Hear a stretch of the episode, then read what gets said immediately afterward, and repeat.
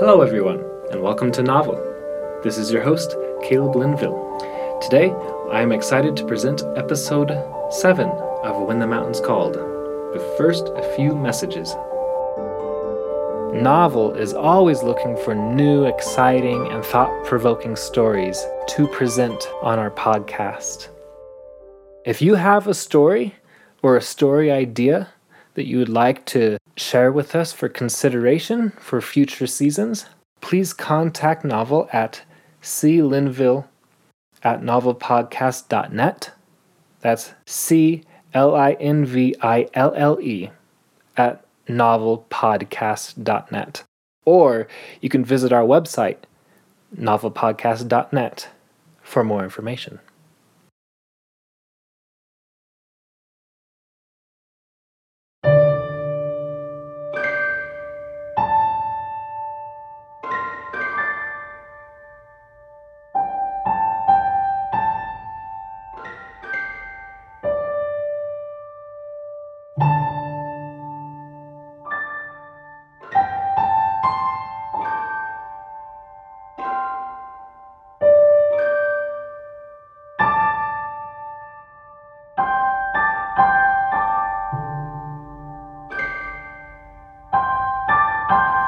Time for another mountain, Mac said, because it was clear that Andrew wasn't going to find Pearl among the forgetting people.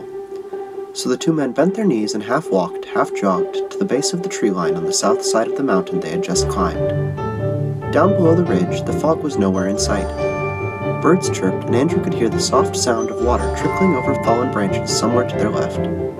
Above them, he knew, over the ridge, the great river coursed, cool and unthinking. And over the ridge, the valley girl would be too parting and slowing the mighty waves to save the people searching or meandering below. People like him. They seemed to be in the same forest they had been in a few days ago, the one they'd traveled through when first leaving Mac's timeless hut. But they'd come down the back of the Forgetting Mountain, not the way they'd come. This then had to be a different set of woods, with the valley somewhere to their right. From the ridgeline the day before, looking out over the valley, Andrew had seen a second set of mountains, or rather, a third set. Are we headed to the third mountains? Andrew asked Mac, the latter of whom was several paces in front of the first, and clearly not out of breath.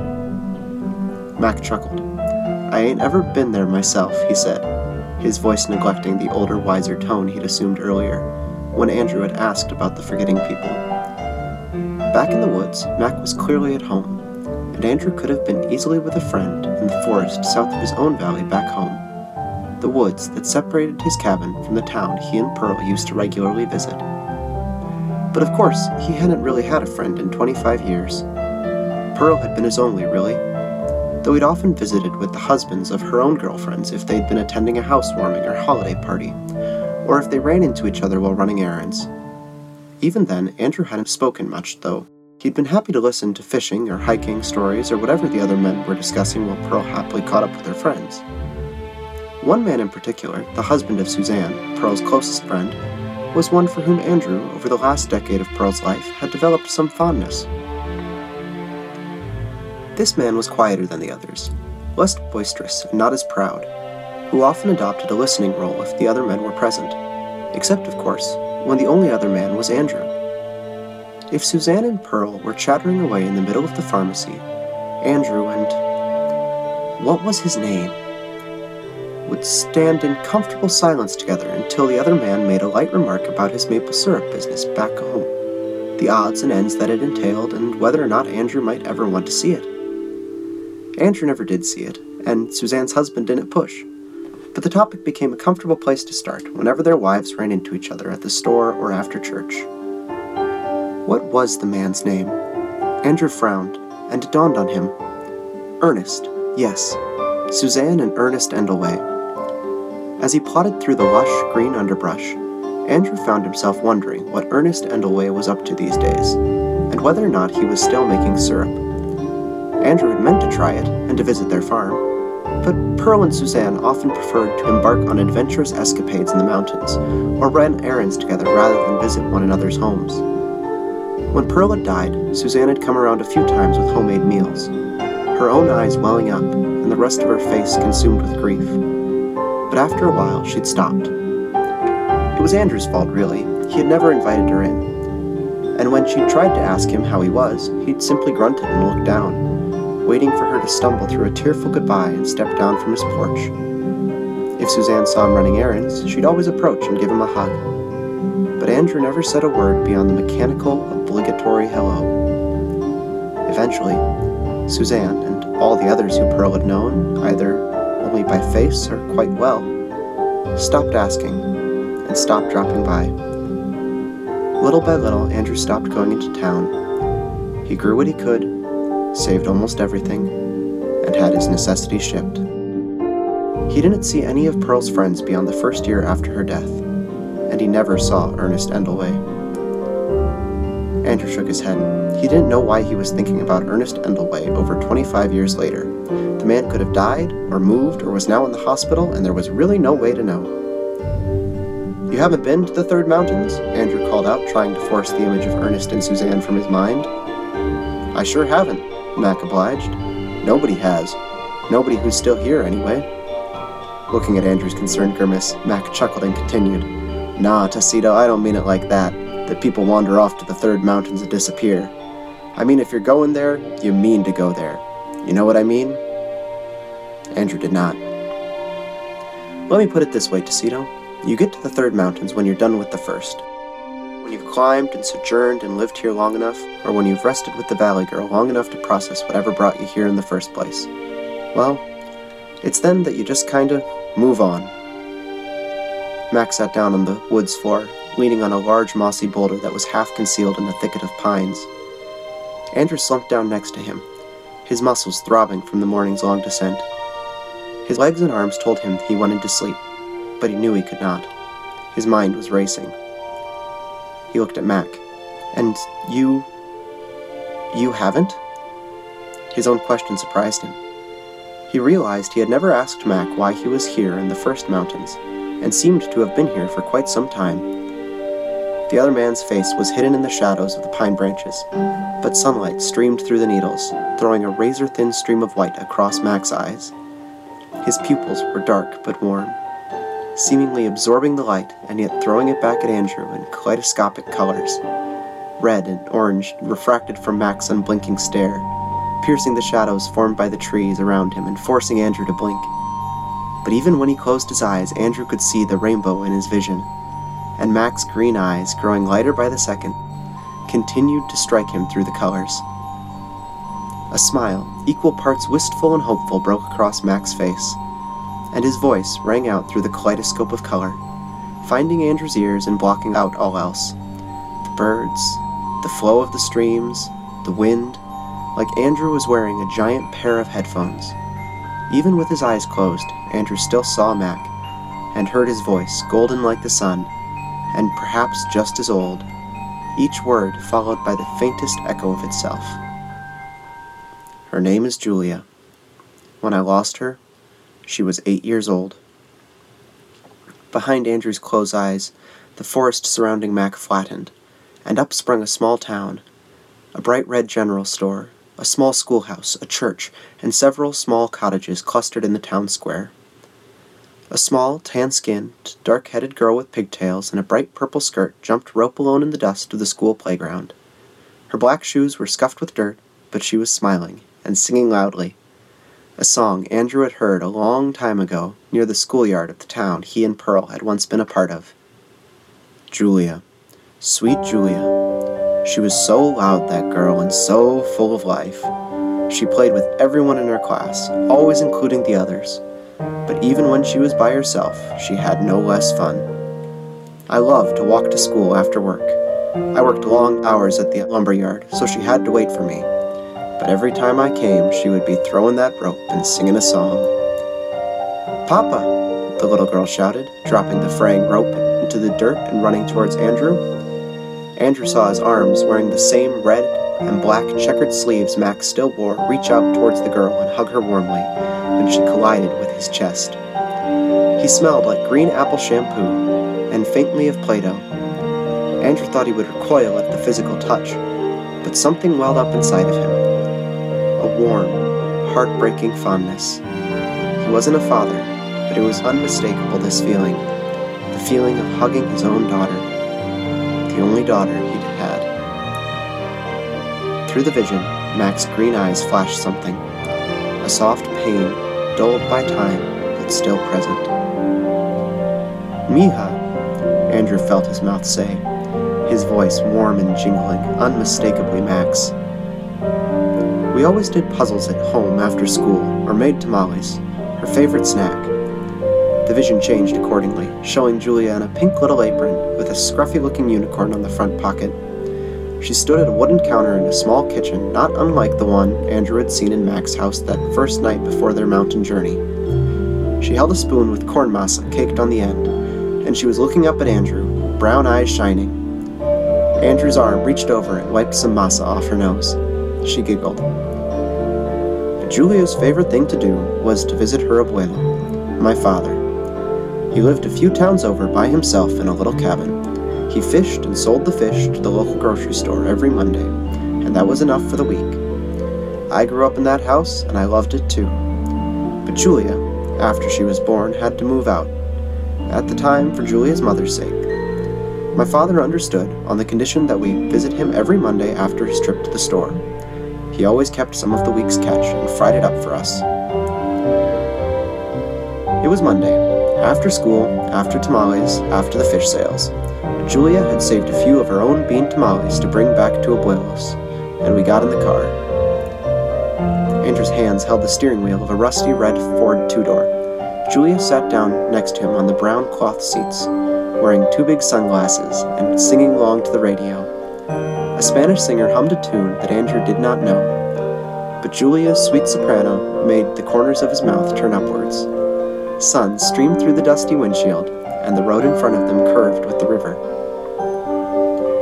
It was a beautiful drive to Abuelo's house, one I'd driven a thousand times before, every week. The same winding road, the same sparkling river where his weekly catch came from, the same swaying grasses. Everything about this road was familiar.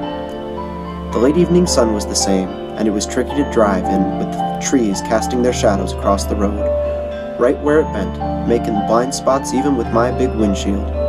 But I had done it a thousand times before. Andrew's hands turned the steering wheel to the right, following the curve of the white lines on the blacktop. The sky was a deep blue, and Andrew had lived in this region long enough to know that it would fade quickly to dark once the sun touched the horizon.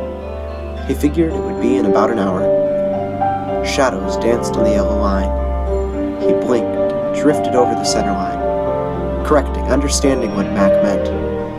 This light was tricky, the truck felt familiar, and Julia was singing, and they were going to Abuelos. It was going to be a good evening. It was going to be a good evening. Julia loved her abuelo. He loved her. His face lit up every time we stopped by. Fuzzy at first in Andrew's mind, a face swam into clarity. A big white mustache covering thin lips. Eyes green like Mac's, but much older, crinkling at the edges. The mustache quivered. The man was smiling. Julia's laughter rang out in the background. Abuelo! The man's smile widened. The same feeling from before spread through Andrew's chest. The vision shimmered, and he was back in the car. Julia in the passenger seat, driving the two of them along the same country road. This day was no different. Same road, same lights, same shadows. I don't even know what happened, but something happened. Was too quick for me to understand, and too abrupt for me to fix. The mood in the truck shifted suddenly. The clouds seemed to darken, the lines in the road grew brighter, and the shadows lengthened.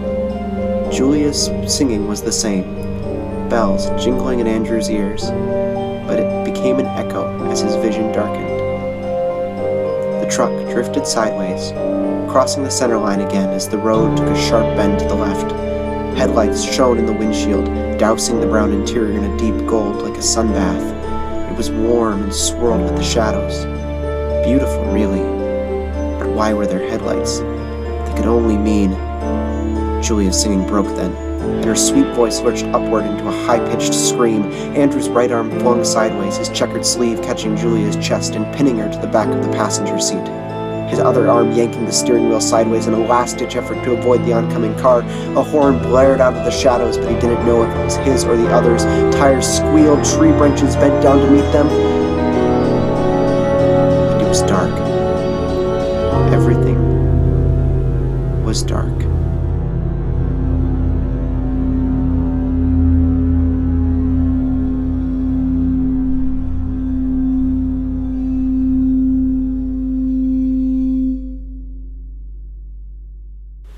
Andrew's eyes opened, and he was leaning against the boulder in the woods, hands clenching the dirt. He spread his fingers into the ground and looked up at Mac. The rainbow of color was gone from Mac's eyes. They were once again a piercing green. The same flannel from the vision, the one that Andrew had worn, was sitting in front of him now, worn by the other man whose arms were crossed tightly over his chest. Mac sighed. I couldn't do nothing, Tacito. Not a damn thing. And that's how. Andrew's voice faltered. Wiping his hands on his corduroy pants, he realized he was sweating. Yes, that's how she died. Andrew swallowed. He wanted to ask how the abuelo had reacted. If Mac had called an ambulance, how the news had been delivered, but how Mac had felt. All those things. But he didn't because all he could think about was the doctor from that one night in July a couple decades before. His straight face but pitying eyes, and the flatness with which he delivered the news, because there was really no other way to deliver it but businesslike. A transaction that transmitted the message's finality, because if it didn't, it would create questions, and possibly a little hope, and make the news just that much harder to process. I'm sorry, murmured Andrew, because that was all he could say. Mac nodded, his eyes down. Me too, Tacito. Me too. For a while I was here searching for her, for my Julia, just like you're searching for your pearl. But eventually, I stopped searching. He looked up at Andrew and continued, Oh, not because I gave up. Ultimately, I spent a stint in the valley and I realized something. I'll see Julia again. She just ain't here. Andrew squirmed. Mac seemed okay with that fact, but it bothered him. What if that were true about Pearl? That she wasn't here? He hadn't really let himself consider it before, but now, with Mac sitting in front of him, he had to wonder if that were true. What if he was searching for nothing? Mac seemed to read his thoughts. Now that's something I realized for myself. Julia is in the Third Mountains. That's where they all go eventually, the ones who have left us to go to a better home. But that don't mean Pearl is one of them. At least not yet. She could be here, or she could not be. But that's something only you can figure out.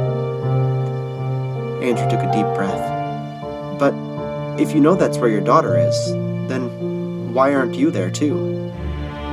Mac looked at him again, his eyes growing brighter. Andrew looked away, but he could still feel Mac's stare on his temples, like the handprint of the sun on a hot day. Because I have to be, he said, his voice soft and older. I am here to be a Macario, a blessing. And until the third mountains call me home, here I'll be. Mac stood up, apparently ready to go again, but Andrew's head was spinning. The first mountains had called him. He was meant to be here, he thought it was to find Pearl, but what Mac had said made him stop. What if Pearl were not here? And here was here for some other reason. His heart hurt in his chest. He had no other reason. He knew no other reason. He only knew Pearl, the life they had once had, and how much he yearned for that again. He didn't care where. Life or death or whatever this world was, he only wanted to be with her. Let's go, Tacito, Mac whispered, his face lost in the light and the shadows somewhere above where Andrew still sat. We must keep looking. Andrew got shakily to his feet. Yes, he murmured. We must keep looking.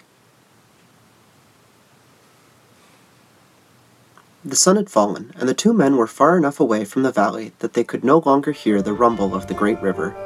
Nor see the soft green grasses or glimpse the people sprawled in their faces to the sky.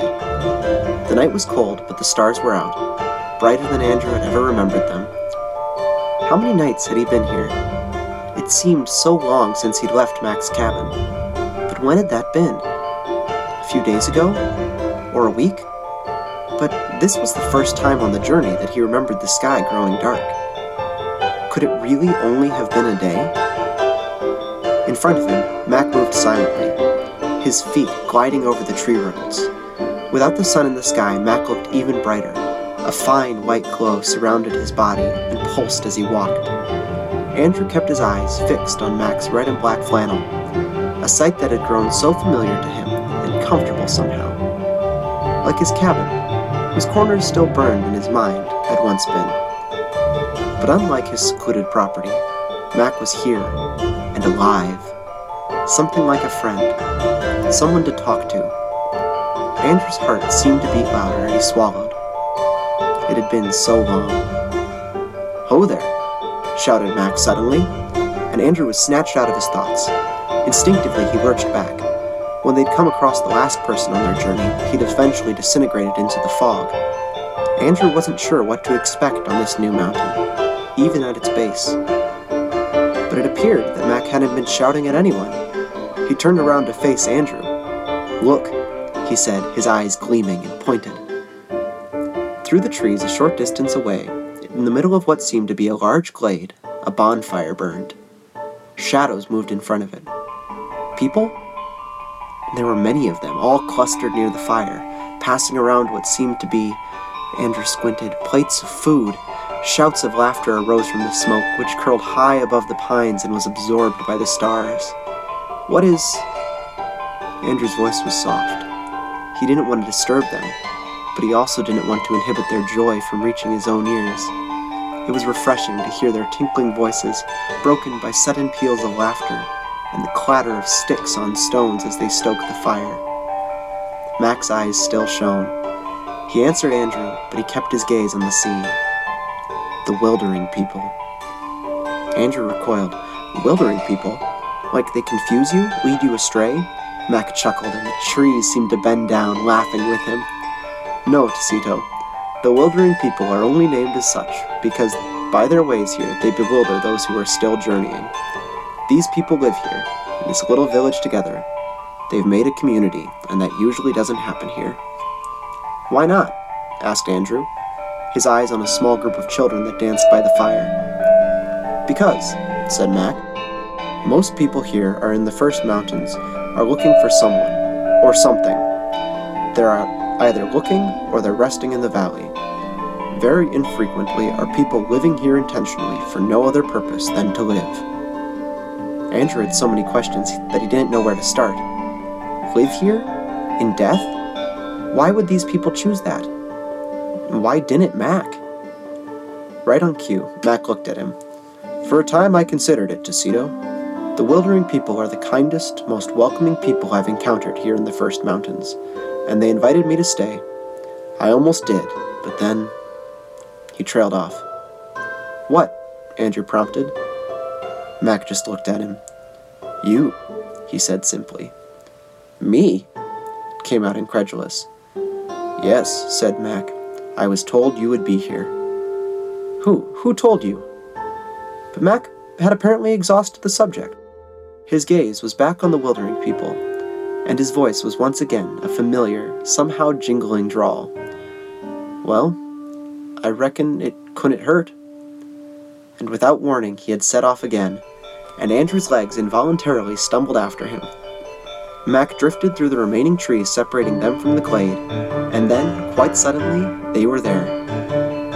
There was music and dancing, and Andrew had been right lots of food. Some meat seared over the fire floated past his nose on tin plates. Cups of a boiling, cinnamon scented drink swirled around him. Hands taking and passing and taking and passing again. Children tossed a knitted ball, something like a hacky sack, between them in large groups shouting something incomprehensible every time another caught the ball between his knees instead of his hands. When that happened, the other children fell on the ground instantly, rolled over a few times, and bounded back up in time to catch the hacky sack before it hit the ground. The older members of the community reclined in wooden chairs by the fire, speaking in vibrant voices. Andrew peered closer. There was no wood fueling the fire, but simply dark obsidian rock at its base. When the people sitting near the fire laughed, the flames leapt higher, crackling and spitting, almost chuckling against the midnight sky. Friends, said Mac to the nearest cluster of elders. They stopped mid conversation and turned, smiling wildly. Macario, said one with long gray hair and russet brown shawl, we were hoping you'd be back soon. And who have you brought with you? This, said Mac, gesturing behind him to where Andrew hovered, heart beating fast, is Tacito. Andrew couldn't help but notice how Mac's voice shone with pride, and he felt a wave of fondness rush over him. Tacito, said the elder, looking at him. When the man's gaze met his own, Andrew's skin tingled. It felt as if a thousand eyes were lightly dancing over his whole body, really, truly seeing him. In his mind, he saw himself at three years old, hovering on the edge of an old bridge in his backyard, and his mother, long skirts swooshing, running across to grab him before giving him a good spanking. The vision flashed, and he was 15, leaning against the schoolyard fence, watching the girls in their pressed white uniforms pass by, and he and the other boys with him hollered. The image flashed again, and things moved more quickly now. He was 25, staring into Pearl's blue eyes beneath her wedding veil, feeling his lips form the words, I do. He was 50 and they were horseback riding, the two of them laughing at the way the horses whinnied back and forth in their own conversation. He was 55, and Pearl was sick, lying in the hospital bed with whiter than snow skin. Andrew blinked, his own skin feeling warm and raw. The elder was still smiling at him, and his eyes were kind. Welcome, Tacito, he said. We are the storytellers, and we welcome you.